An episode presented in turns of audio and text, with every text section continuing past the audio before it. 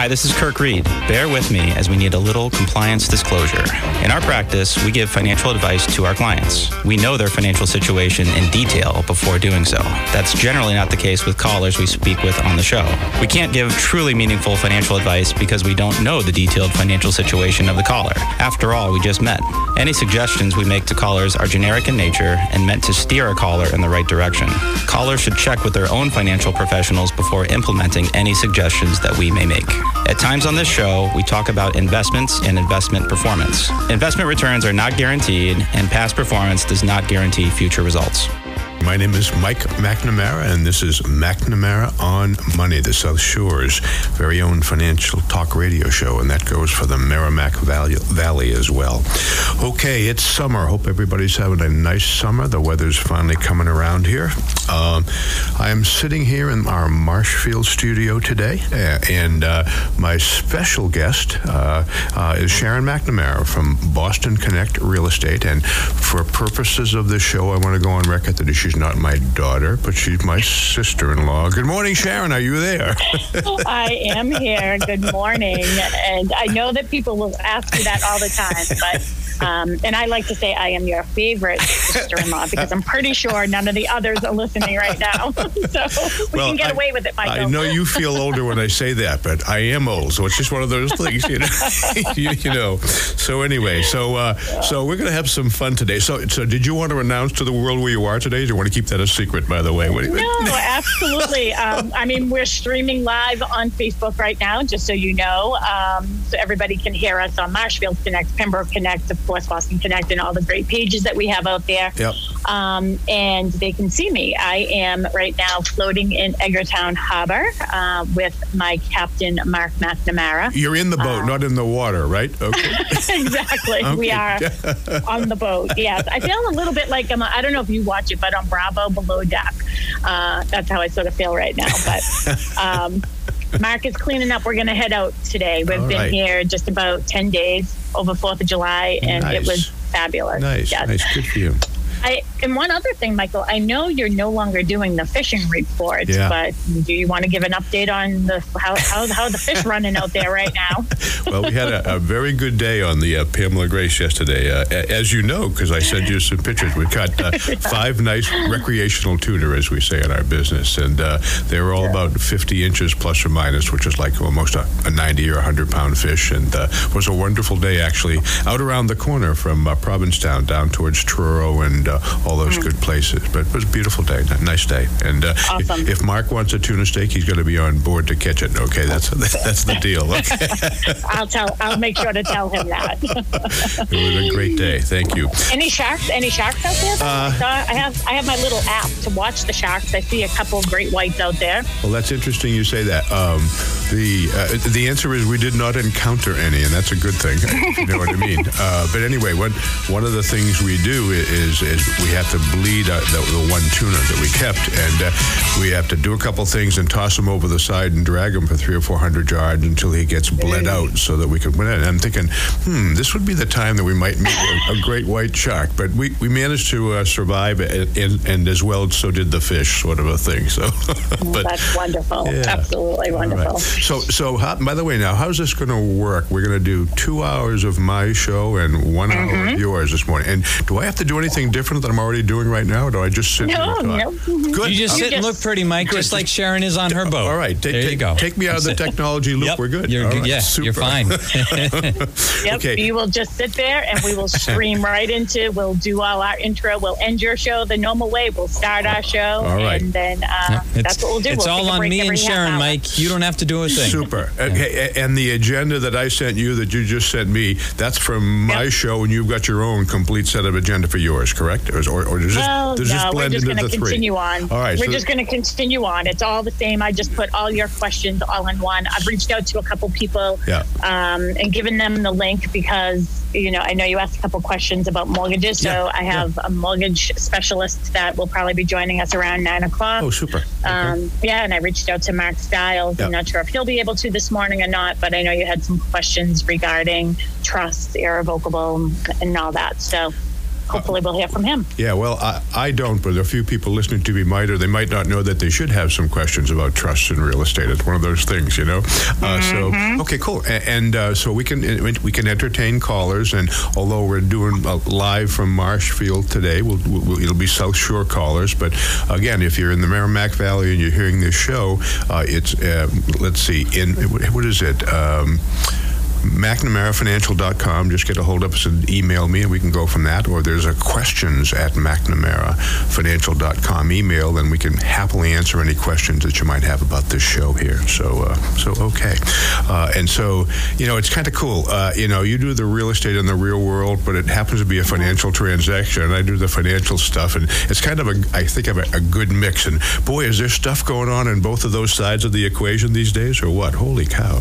Yeah, absolutely. And actually, perfect timing for the show, too, is I actually had a closing yesterday with clients of yours as well. So everything went well there down in Plymouth, and already they are happy and secure in their new home in Duxbury. Already. Yeah. Yep.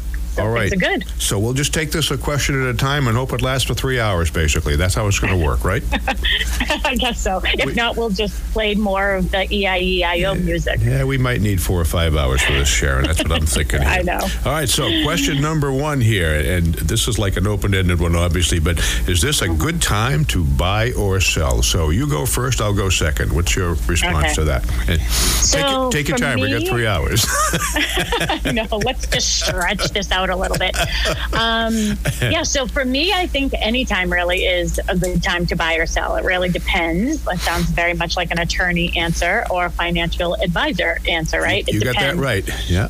Yeah. And, you know, everybody at some point or another, either they have to or they want to. And I guess that's really the pressing question. If you have to, then yeah, it's a fantastic time to sell, obviously, with the way that, you know, there's been all this emotional buying going on. So sellers are really reaping the benefits of that. Rates are going up a little bit, but the sky is not falling. We are going to have George Post from Maritime Mortgage joining us a little bit later, about 9 o'clock. We'll talk more about that. But I know part of your question is, should people wait for the correction? And I actually am not even going to call that a correction. I think it's more of a normalization. There's nothing to be corrected. What has happened in the past was not normal. So now I feel like we're back on track with, you know, seeing things sort of slow down a little bit. The one word I've been using, and it happened last year as well as it did this year, this market was reckless, in my opinion. And I saw a lot of things going on, a lot of buyers just... I said this on my show, and we got somebody pretty upset, and she called in, and it's no one's fault of why the prices are where they are or what buyers ended up doing with multiple offers out there. The way that it happened for us, and I don't even know if this is answering your question anymore, but I'm going to tell you how we got to where we are. It started with, let's just say, a house was on the market for $500,000. There were 5 people who put offers in on that property. Someone offered $500,000 thinking they had a great offer. They have great financing, pre-approved, everything is great. But they lost out. 4 of them lost out because someone decided to come in cash. So now it was this big competition between having a loan and having cash. In my opinion, it doesn't really matter where that cash is coming from. It's a little more secure when it comes to appraisals and things like that. But really, at the end of the day, the seller, right? The seller's getting the money. So from there, let's go now. Now there's 4 people who didn't get that house. Now the market's heating up. Another house comes on the market. It's on the market for $500,000. Those other 4 people say, okay, I lost out to cash. I don't have cash. I'm going to offer $525. So that person gets it because they overbid. The other 3 are out. Now more people are joining the... I just think of like dropping a piece of bread into like the pond and all the fish come up to the top. It's like musical chairs. Who's left, right? Yeah. Exactly. And it was like, it was just reckless how it was happening. Now we have another house that's on the market for $500,000. Now we have 10 people that are interested in this one house. Someone's like, all right, I lost out at $525. I'm going to go $550 and I'm going to not have a home inspection. So now the other 9 people lose out because they didn't waive their home inspection, right? It was this snowball that was going quickly downhill. Before you know it, it was bigger than all of us. Yep. And you couldn't get out of its way. And then, and this is where I found it being reckless, is it wasn't just $25,000, Michael. It was $50,000, $75,000, $100,000. We had one that was $225,000 over asking. Yeah. I mean, this is emotional value. That is not the value of that home. So this is where I am right now as a listing agent, is what is the true value of a house? Because these houses weren't appraising at that. Yeah. Wow. So that's where we ended up. What was really scary for me is when I started to see people not only waive their home inspection, but waive their mortgage contingencies as well. Whoa. And that is very, very dangerous, in my opinion. Yeah. If any of our clients, I actually just talked somebody out of doing that just last week, actually, before I went on vacation. I said, he goes, do you think that will get me the house? I said, I just don't suggest it. I don't think any house is worth potentially losing. You know, your oldest is going to be going to college next year. Potentially, if anything ever happened, you could lose your retirement for a $950,000 house. Yeah, yeah. So it got scary. You know, the parallels are pretty cool. In my business, I like to say we have extremes, and they're run by greed and fear, and that works in the real estate business as well, obviously, in terms of how things go. It's you know, my take, and we'll probably get to a few of the reasons why people get greedy and silly and maybe unwise or just not intelligent enough to make some good decisions or whatever. We'll probably get to those reasons. But, you know, it occurred to me that, you know, is it a good time to buy or sell? Well, isn't almost everybody a buyer and a seller at the same time? Hmm. If you're going to sell a house and buy another house, are you not by default on both sides of the? Well, is it a good seller's market or is it a good buyer's market? Don't you get to win on one of those and lose on the other? I mean, think about that. Is that a dumb question? No, but there's a majority of people who want to win on both sides, and you can't do that. Yeah, you just can't. I've been just thinking about like the big rich. So if it's a seller's market. It's been a seller's market. I think it's changing. We can get to that in a little while. It's been a seller's market. Okay, well, and so that's good for sellers, and you can kind of process that kind of somehow. Well, you know, if you're selling a $500,000 home and buying $1 million one, are you in a good place? Probably not, and it's because of what you're doing in your own life, right? I mean, think about that. Yeah. Okay. And if it's a buyer's market, okay, well then don't you suffer on the seller's side to some degree that you don't even know about, kind of given the circumstance. So I kind of have to chuckle because almost everybody, whether it's I want to or I need to, you know, do the home thing, almost everybody is a buyer and a seller at the same time. If you're selling a really big one and buying a little one, well, maybe that's not a bad thing. But if you're selling a little one and buying a big one, maybe that's not a good thing either, sort of a thing. I think it just depends on where you're coming from that and your personal circumstances. I mean, if you're a lot of people in my business, and we see this pretty regularly, when people, you call it right size, I call it downsize, whatever it is, when people do their retirement home and get into the home that they're looking for, okay, it's almost always about the same value. Okay, you know, maybe a little bit more, a little bit less, but people don't usually spend less money, okay, when they do their retirement home. So isn't it a wash if you're a buyer, regardless of whether it's a seller's market or a buyer's market? If you're purchasing and selling approximately 2 equal homes, does it matter? And this is where I have talked people out of selling their house. I mean, to me, I know I'm a real estate agent, and for some reason or another, I don't even know what the word is, but the characteristic of what people think of for my industry is very different from what I do. And you've referred me clients before, someone in your neighborhood that I said, why would you sell this house and then buy something else that isn't even a lateral move? Yeah. And now you have a mortgage. And at this age, why would you want to do that? Just so you can say you have granite? Change out your countertops. Yeah. You know, make this living room, this front to back living room.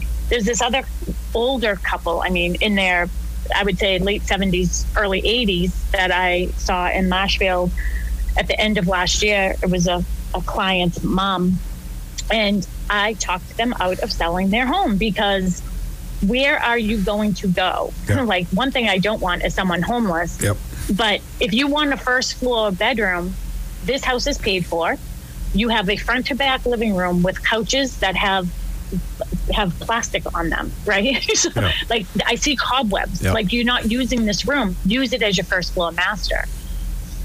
And again, with the rates, the way that the rates went up a little bit, we had somebody who just got, they could now not afford what they wanted to purchase 3 weeks ago because of the rates going up. Yeah, been that moving that fast, right? Huh? Whoa. Oh. Moving that fast. Yeah. We have to now, as listing agents, if I have an offer on one of my properties, I want a pre-approval for that date or that week. Yeah. Because people are falling off. Because, and that's why are people stretching themselves that far? I don't even understand that. But yeah, that's another. Well, you know, a real estate purchase is hopefully in the context of a whole other, all the other pieces of your financial life. So we're just obviously talking mm-hmm. as a separate issue. But yeah, so here's my thinking, folks. You know, whether you want to or need to sell your home, if it's a buyer's market. Okay, if that's what the deal is, I'm sorry, if it's a seller's market, let's go first. If it's a seller's market, if you're selling a larger home and buying a smaller one, congratulations. Okay, mm-hmm. If it's a seller's market and you're selling a smaller home and buying a more expensive one, that's a hesitation. Seriously, think about it, because that's a bad. You know, regardless of whether it's buyers or sellers, it's your situation that dictates that. If it's a buyer's market, oh, good, I can get good prices on homes. Well, you know, if you're selling, okay, a smaller home and buying a great deal on one that's more expensive with a mortgage, well, you know, that's how you have to look at things. You know, you can't read the newspaper and say, oh, it's a seller's market, I'm going to sell my home, or it's a mm-hmm. seller's market and I'm not going to buy a home. You got to look at your own circumstances and see if it works, is the short story. You have to look at your own financial situation. You know, forget what the markets are doing. In my business, you know, we never make calls about what to do with people's portfolios or situations based on what we think the market's going to do, because we don't have a clue what the market's mm-hmm. going to do, and nobody does. So what we do is we make decisions on where they are financially now and what makes sense now to do. Mm-hmm. And so you have to look at your own circumstances and not pay attention to what you think the world is doing out there in the real estate market or the stock market sort of thing. Did I explain that okay? It's just weird, I think. Yeah, absolutely. Yeah. And one of the things that you just said is what is happening out in the world. Also remember that real estate is maybe a little bit different than what you're doing, because you know, from a national standpoint, things are looking a lot different. So what happens out west generally comes east. Yeah. Okay. So if you're Googling something to see what the market is, chances are you're seeing national statistics. Okay. You need to speak with a local expert to see what is going on in your market right now.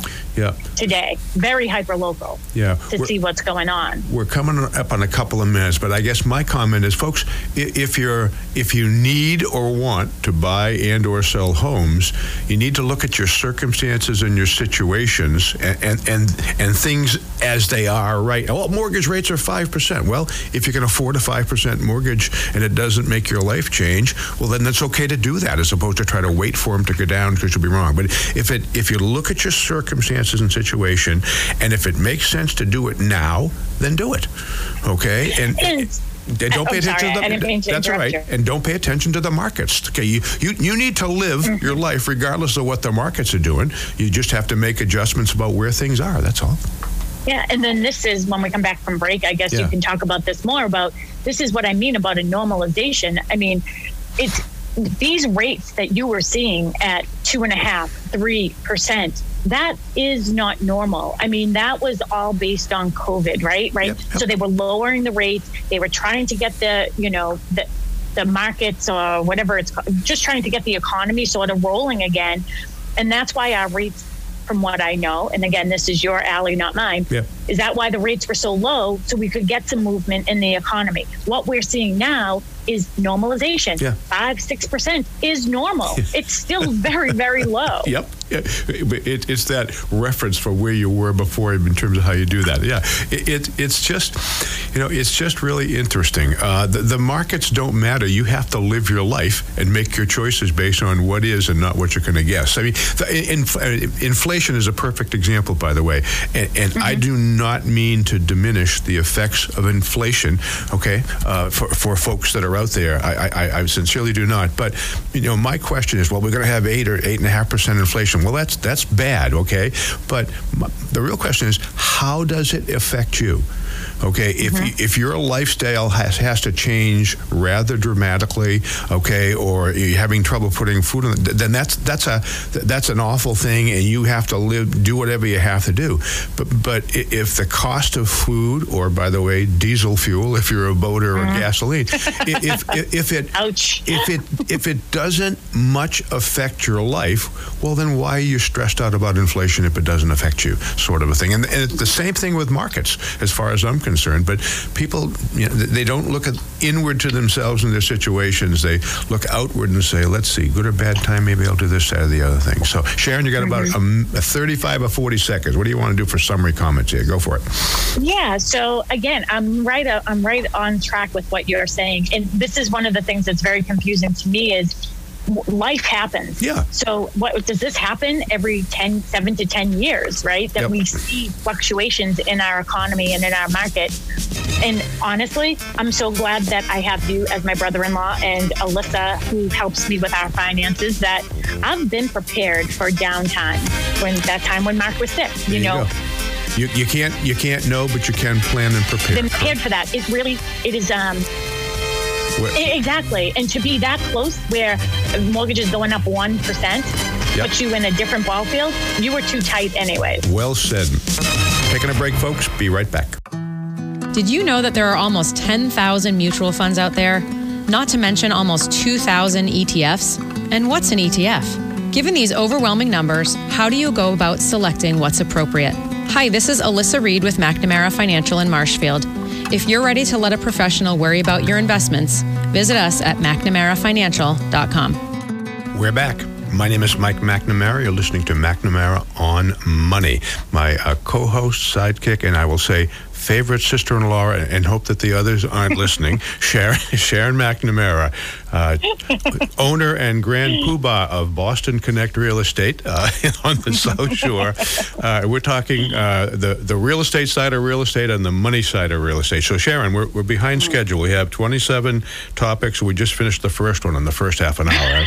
I think we're going to be in trouble here. Okay. By the way, I want to do the should I wait for correction one. This might not be too long, but since day one in the business that I'm in, okay, everybody who doesn't know us or forgets what we told them about it, and we have to remind them, they walk in your door and they say, so what's where the market's going? My clients don't do that anymore because they know that we don't know which way the market's going. So you know, folks, if you're depending on your financial advisor or your real estate professional to give you a guess about where things are going next tomorrow, never mind next week or next month or year. Okay, nobody knows the future. Okay, and the short story is, okay, you can only plan for the now, and if it works in your life, great, and you can't worry too much about the future, but you can try to at least plan or prepare for it, sort of a thing. You know, in my business, people worry about, well, how, you know, what am I going to do about a bear market? Well, we already did it. You have a pretty well diversified portfolio. You're not going to go down as much as the stock market's going to go down. You're not going to dig a deep hole. It's easy to get out of, okay, over time. And oh, by the way, we got 2 or 3 years worth of income stocked away for you, so you don't need to sell stocks to live. So that's like, I don't mean to diminish the value of financial advisors, but those are the basics to prepare for bad times. Well, similar things apply in the real estate world, given the circumstances. But anyway, nobody knows the future, okay? And if you're going to wait for a correction to buy a real... By the way, I'm glad you have the word correction in your business as well as we have in ours, Sharon. You know, we have really bad markets, and we have corrections, and then we have...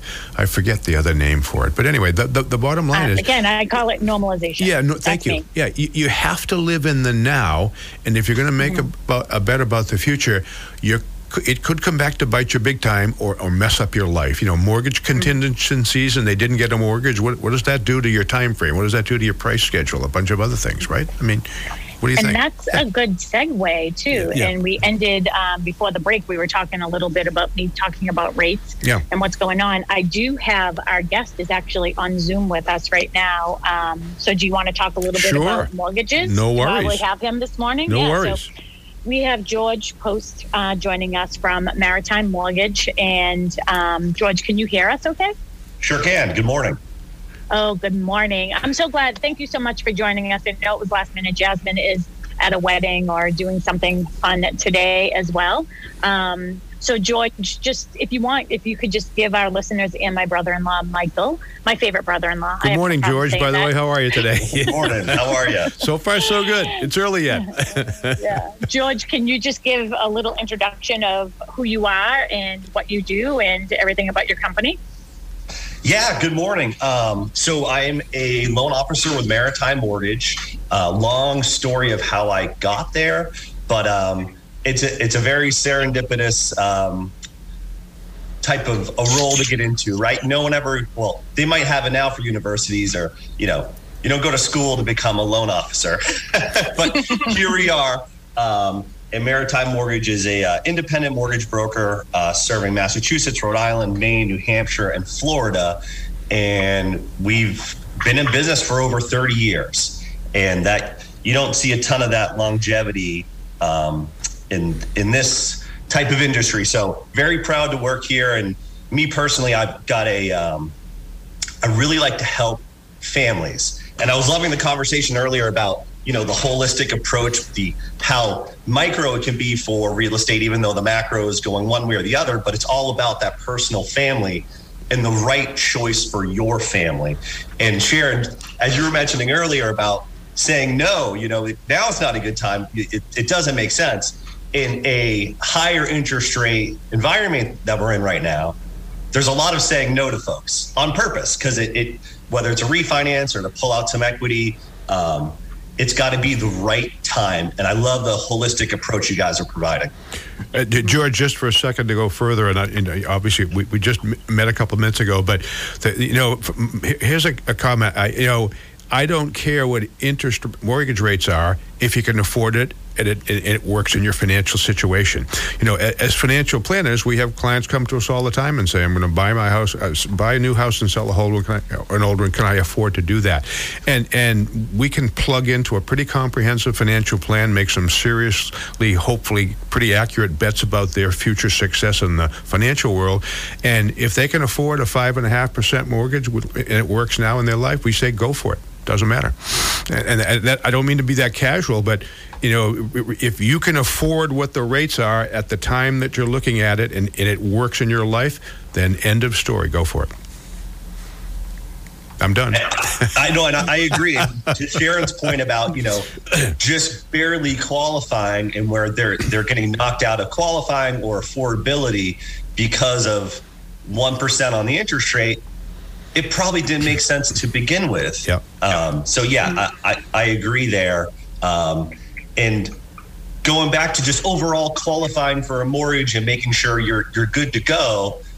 For us, it's really it's not what you're qualified for. It's what's the comfort payment, right? Because that's what's coming at you day in and day out. And we're not factoring in what the water bill is going to be and the sewer bill is going to be. And that's really the key number. And that comfort payment, you know, let's say it was $2,200 2 years ago. Well, that $2,200 is buying you less now. And that's just the reality of it. It is what it is. And I love what Sharon said about, you know, I want an updated pre-approval with, you know, today's date or within this past week, because you really got to make sure that payment of what the client is expecting to be paying is matching up to reality. And yeah, I love that.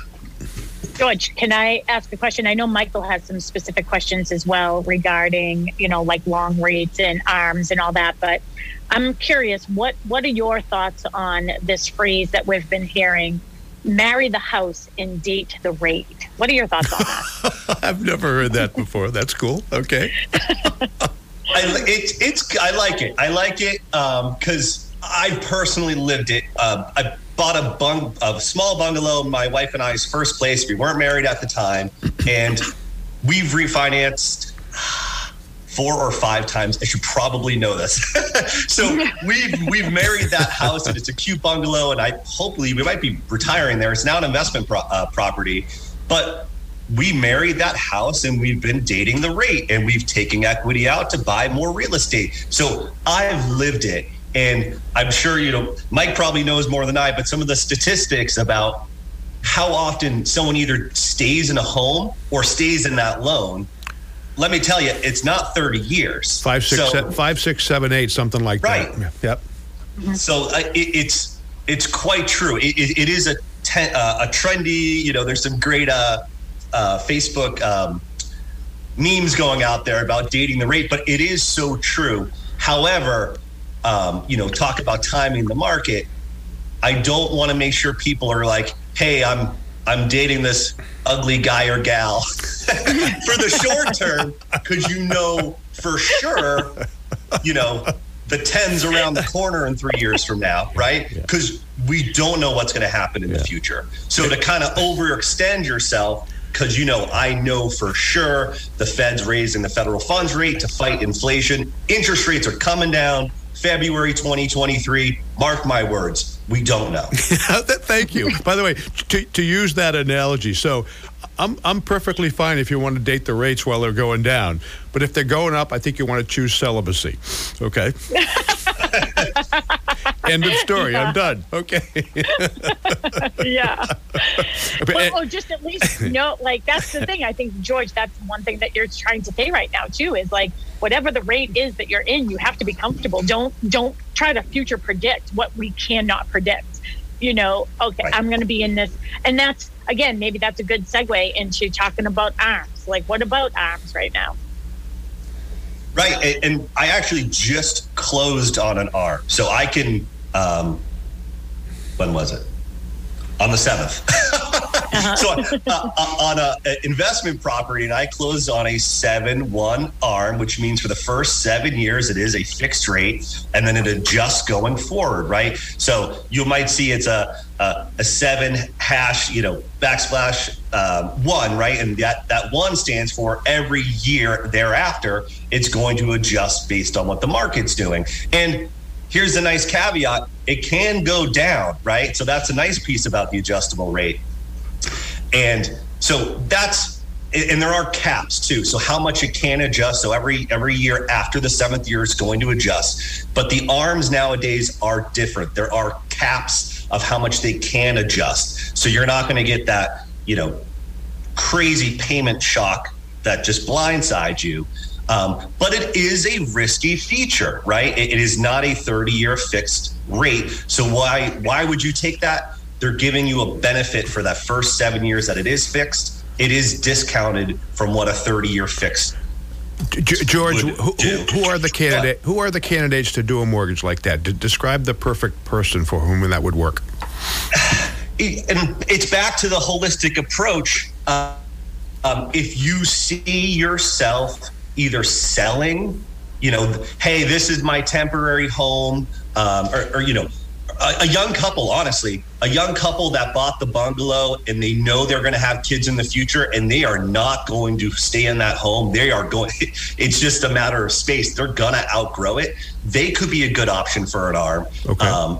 Or someone that, go ahead. Oh, no, I was just agreeing with you. Yeah.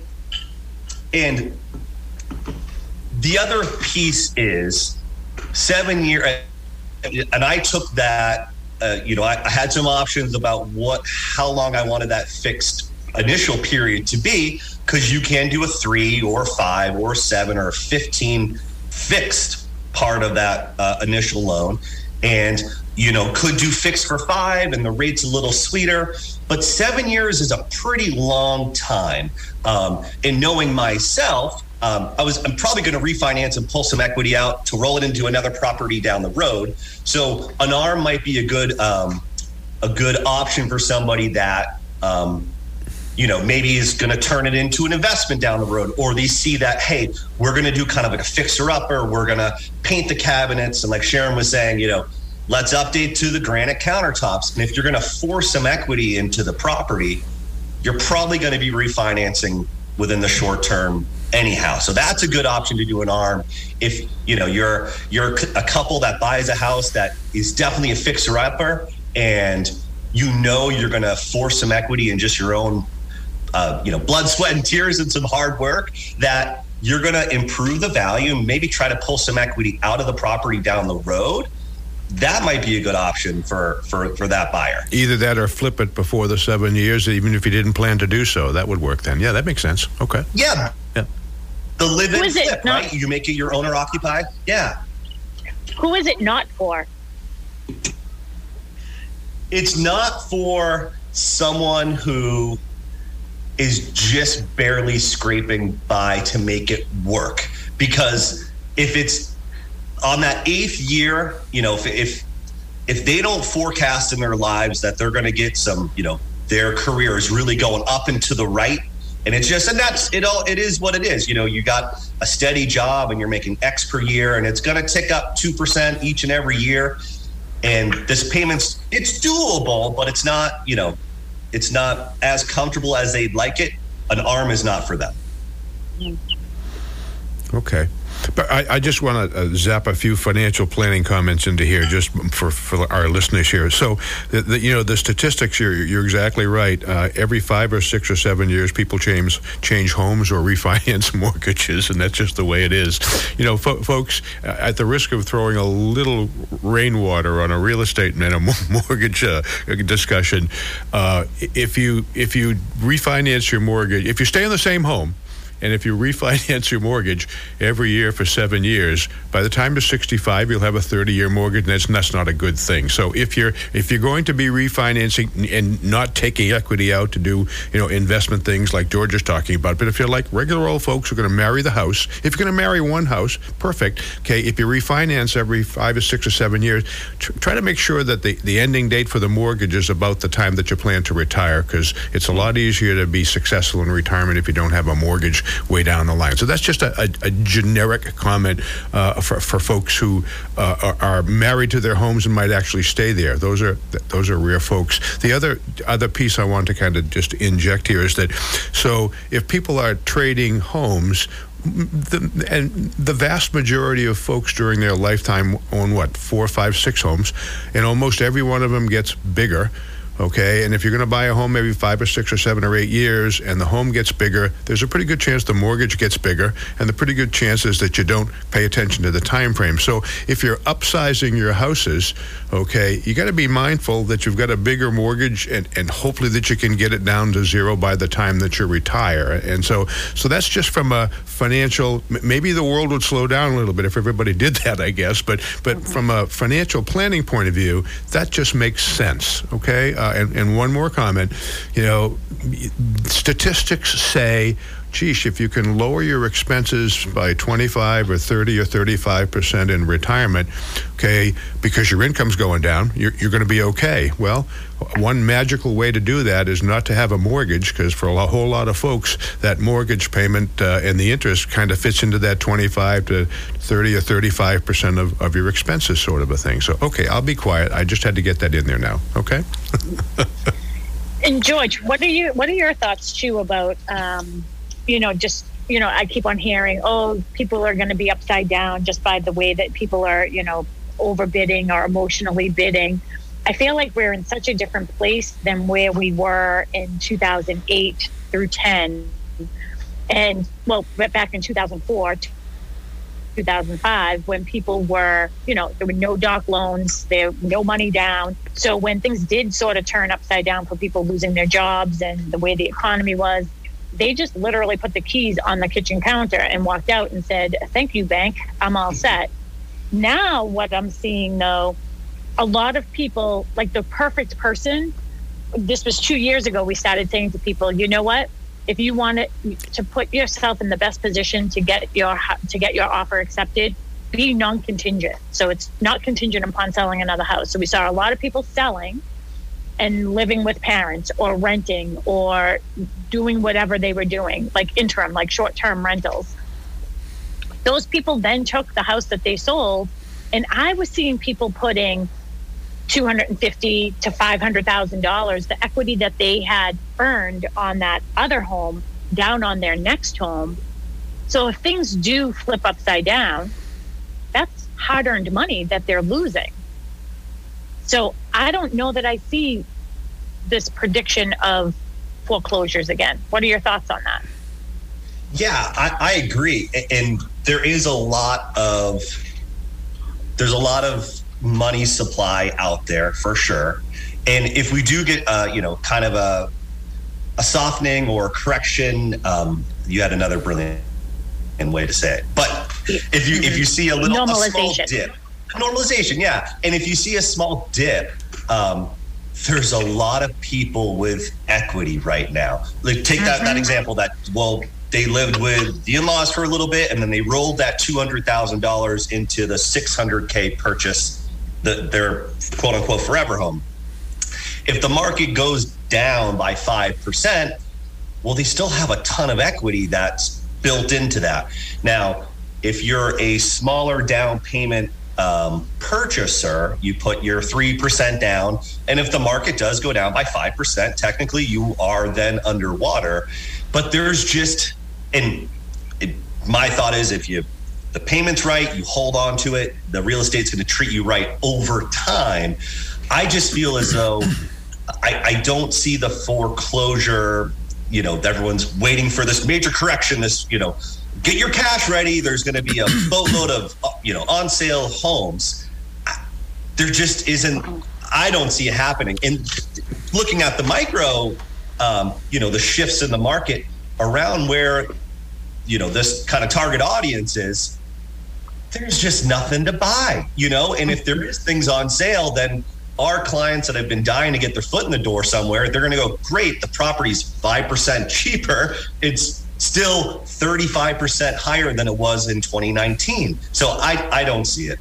Yeah, I'd agree with that. There's a lot of free money out there, as you know. Folks have saved a lot of money with regard to COVID, so there's a lot of people who are personally liquid and can deal with things like that. So it's, you're right. We're not in the same place where we were. Oh, and let's see, we have almost full employment. So almost everybody that wants a job has a job, sort of a thing. So you're right, Sharon. It's just different from the big macro picture than it was a bunch of years ago. So hopefully it won't be as any kind of a dramatic kind of a thing, Yeah, because if people can't afford the house and the mortgage that they're in, they'll sell. Yeah. But what they're going to lose, let's just say the market did shift a little bit and they lost $100,000.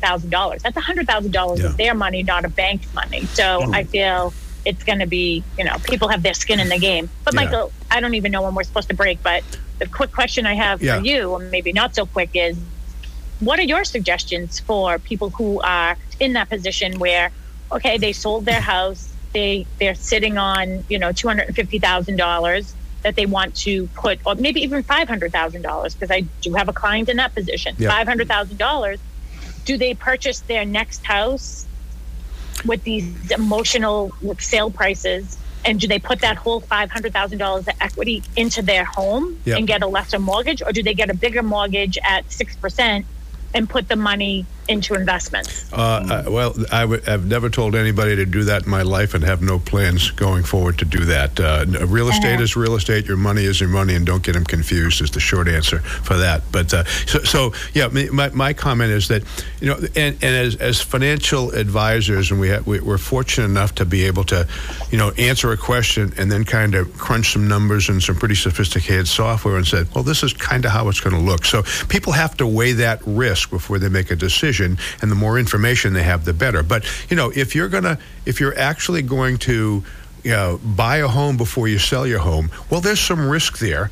And people, my advice is people need to know the cards that they have and what the risks are and what they have to potentially lose to do something like that. If you get welled up in this panic about you're going to miss something, people need to have enough information so that how if things went sideways really bad in whatever they did, what effect would that have on them financially? If it was devastating, it's not worth taking the risk. So my advice would be, based on their circumstances, know the risk and then you place your bet, sort of a thing. But it would be unwise, I think, for most folks to buy a home before they sold their existing one. I think that's a pretty safe statement. I think it would be there's a certain amount of risk involved in doing a mortgage. Okay, taking some equity out and buying, there's risk there as well. Okay, and yeah, the risk is you could be homeless versus the other thing. So I don't have a generic answer other than, you know, people who whether you're going to buy at the same time or sell or do that, whatever you're thinking about doing, you know, if you assume the worst, what does it look like for you? And if you have good information to make a reasonable decision, then you place your bets and it goes where it goes. That's how it works. And I know one thing for sure, as at the height of our emotion, which I have been saying, this whole market has been emotionally driven, which is driving our sale prices and list prices, artificially inflating them. Yep. But you know what? At the height of our emotion, we tend to be at the bottom of our logic. So slow down. I'm going to quote you on that, Chad. I like that. That's really good. By the way, we got about a minute or so. But yeah, in my business, and it applies for real estate, we got about 2 or 3 minutes, even better.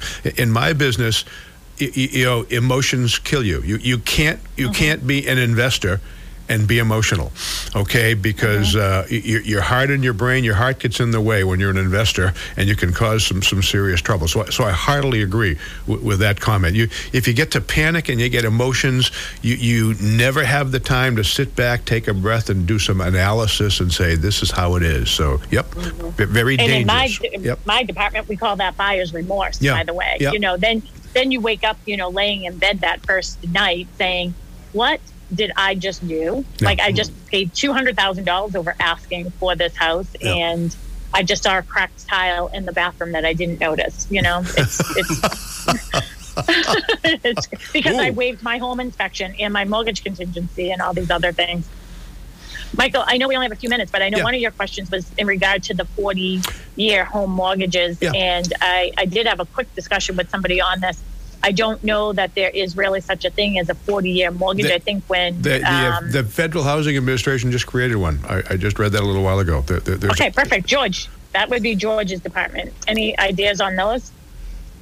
Yes, and I do believe the FHA 40-year mortgage was to relieve some pressure on existing FHA loans, if I'm not mistaken, to kind of expand the term out. Yeah, and then you see some other 40-year products where the first 10 years is interest only, and then it kicks into a fully amortized 30-year loan, much like you see with a home equity line of credit, where there's an interest-only period, and then you start paying back interest and the principal back. Yeah, let's pick up on that after the break. I got a couple more questions about that, okay? Folks, we'll be right back.